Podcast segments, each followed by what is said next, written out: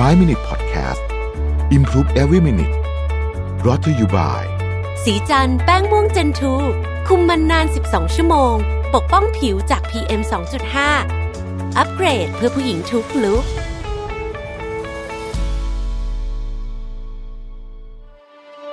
สิ้นสุดการรอคอยกับ Back on Track Planner สมุดจดรุ่นใหม่ปี 2021 จาก Mission to the Moon ผมอยากชวนทุกท่านกลับมาจดบันทึกชีวิตเปลี่ยนตัวเองให้กลับมาดีที่สุดทำสิ่งนี้ไปพร้อมๆกัน Back on Track สู่เส้นทางที่คุณอยากได้สามารถดูรายละเอียดได้ในเว็บไซต์ของ Mission to the Moon ขอบคุณครับ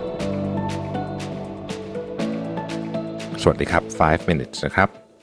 วันนี้จะมาชวนคุยว่าบางทีเนี่ยเราเห็น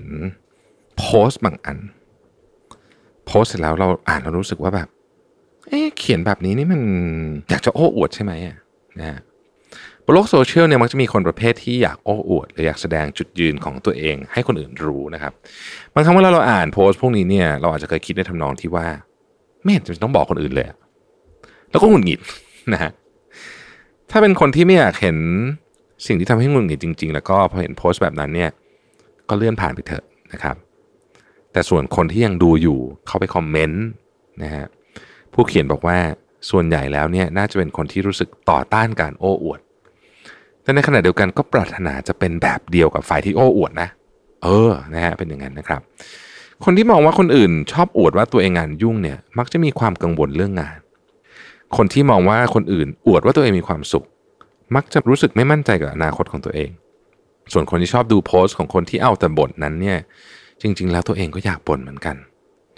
นอกจากนี้คุณอาจรู้สึกด้วยว่าอีกฝ่ายหนึ่งโพสต์โอ้อวดด้วยความรู้สึกเหนือกว่าใช่หรือเปล่า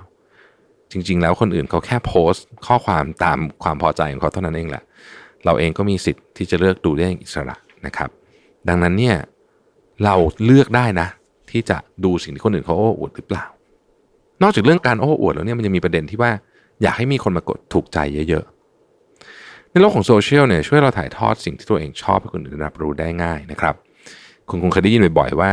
เมื่อมีเนื้อหาที่เราโพสต์ได้รับความสนใจจากผู้คนคนจำนวนมากก็จะรู้จักเราทำให้เราสามารถต่อยอดสู่โอกาสใหม่ๆได้มีงานใหม่ๆเข้ามามีโอกาสใหม่ๆเข้ามาถึงแม้ว่าเราจะไม่ได้ตั้งเป้าหมายไว้แบบนั้นแต่เวลามีคนมาสนใจข้อความที่เราโพสต์ไลค์เยอะๆเราก็คงรู้สึกดีใช่ไหมครับยิ่งมีคนกดไลค์มากขึ้นเท่าไหร่เนี่ยเราก็จะยิ่งรู้สึกว่ามีพรรคพวกหรือคนที่คิดเหมือนกันมากขึ้นเท่านั้นแต่ถ้าคุณห่วงเรื่องพวกนี้มากเกินไปเนี่ยเราจะคอยตรวจสอบจำนวนผู้ติดตามตลอดเวลาหาร้านสวยๆถ่ายรูปให้ตัวเองดูดีนะครับซื้อของเก๋ๆที่บางทีเราก็ไม่ได้อยากได้ขนาดนั้นซื้อมาถ่ายรูปบางครั้งก็ทำไปโดยไม่รู้ตัวเลยนะฮะซึ่งถ้ามีคนมาถูกใจน้อยเนี่ยเราก็จะเอาแต่คิดหาสาเหตุรู้สึกเสียใจแล้วก็พยายามที่จะทำให้ดีขึ้นไปอีกตัวเลขเป็นสิ่งที่เข้าใจง่ายก็จริงแต่มันก็ไม่ได้เชื่อถือได้เสมอไปตัวอย่างเช่นเวลาที่มีคนแชร์โพสต์ข้อความลงบนโลกโซเชียลโพสต์นั้นจะถูกแชร์ต่อไปอย่างรวดเร็วเพราะว่าบางทีคนนั้นเขามีชื่อเสียงซึ่งบางครั้งเราก็อาจจะคิดว่าเรื่องนั้นมันน่าสนใจขนาดนั้นเลยเหรอนะฮะอีกอย่างก็คือว่าก่อนที่จะกดไลค์แต่ละครั้งเนี่ยคุณน่าจะตรวจสอบก่อนใช่ไหมว่ามีคนกดไลค์ไปแล้วกี่คนซึ่งผู้เขียนบอกว่าเนี่ยจะเป็นอุปนิสัยของคนญี่ปุ่นก็ได้ที่ต้องรอคนอื่นยกมือก่อนตัวเองถึงกล้ายกมือตามนะฮะเรียกได้ว่าถ้าเกิดมีคนกดถูกใจเยอะแล้วเนี่ยเราก็จะกล้ากดถูกใจได้ง่ายขึ้นนี่เป็นความรู้สึกเชิงจิตวิทยาแบบนึงเหมือนกันนอกจากนี้เนี่ยลักษณะของการกดถูกใจของแต่ละโซเชียลเน็ตเวิร์กก็จะแตกต่างกันออกไปยกตัวอย่างเมื่อเทียบกันระหว่าง Twitter ที่เน้นความสนุกสนานและ Instagram ที่เน้นรูปสวยๆแล้วก็ลักษณะของคนโพสต์ที่คนกดไลค์เนี่ยก็แตกต่างโดยสิ้นเชิงแน่นอนว่าคนที่ได้รับการกดไลค์เยอะย่อมเป็นที่ชื่นชมของผู้คนจำนวนมากแล้วมันอาจจะต่อยอดไปถึงโอกาสในชีวิตจริงๆก็ได้นะครับแต่จำนวนคนกดไลค์เนี่ยจะเพิ่มขึ้นหรือลดลงเนี่ยมันเป็นปัจจัยหลายๆอย่างนะครับอีกทั้งตัวเลขก็เปลี่ยนไปขึ้นอยู่กับรูปแบบของโซเชียลเน็ตเวิร์กหรือแม้แต่อัลกอริทึมที่อยู่เบื้องหลัง